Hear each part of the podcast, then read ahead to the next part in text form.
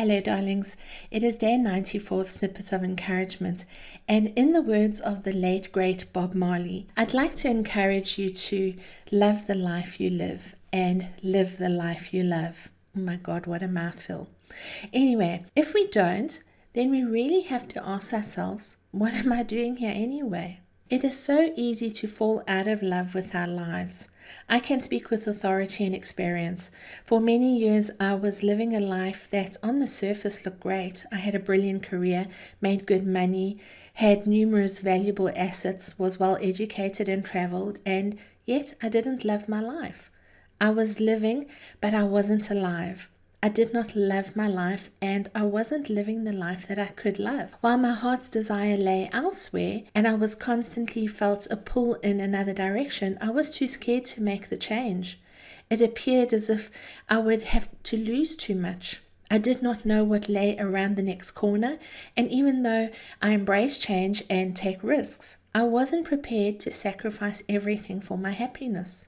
How insane is that? Therefore, I continued living in misery and essentially hating my life. We can say we want different, but unless we do different, nothing will ever change. It wasn't until I came to a crossroads in my life that I decided that I would choose another path. The prescribed cycle of life is arrive, grow, learn, work, love, reproduce, retire, die.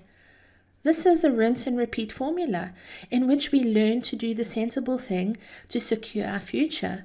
But what about doing the joyous thing to create our happiness? What if we were to focus on what we love and do more of those things? Well, you may be saying that the things that you love don't feed you and don't pay the mortgage. And this may be true, but how often do you spend time doing the things you love to bring you more joy into your life? We each have our own unique ways of creating our lives, and today I want to encourage you to create a life that you love. You know what is good for you and what fills you with joy, so do it. When you make excuses about time and money, challenge yourself. Is that true? Do you really have no time or money? Don't wait for one day or someday to love your life. Today is the day. So create a life you love today. You've been listening to Snippets of Encouragement with Angie Barnard. If you've enjoyed this snippet, share it with a friend. But more importantly, now that you've received, get out there and encourage somebody else. Have a wonderful day. Bye bye.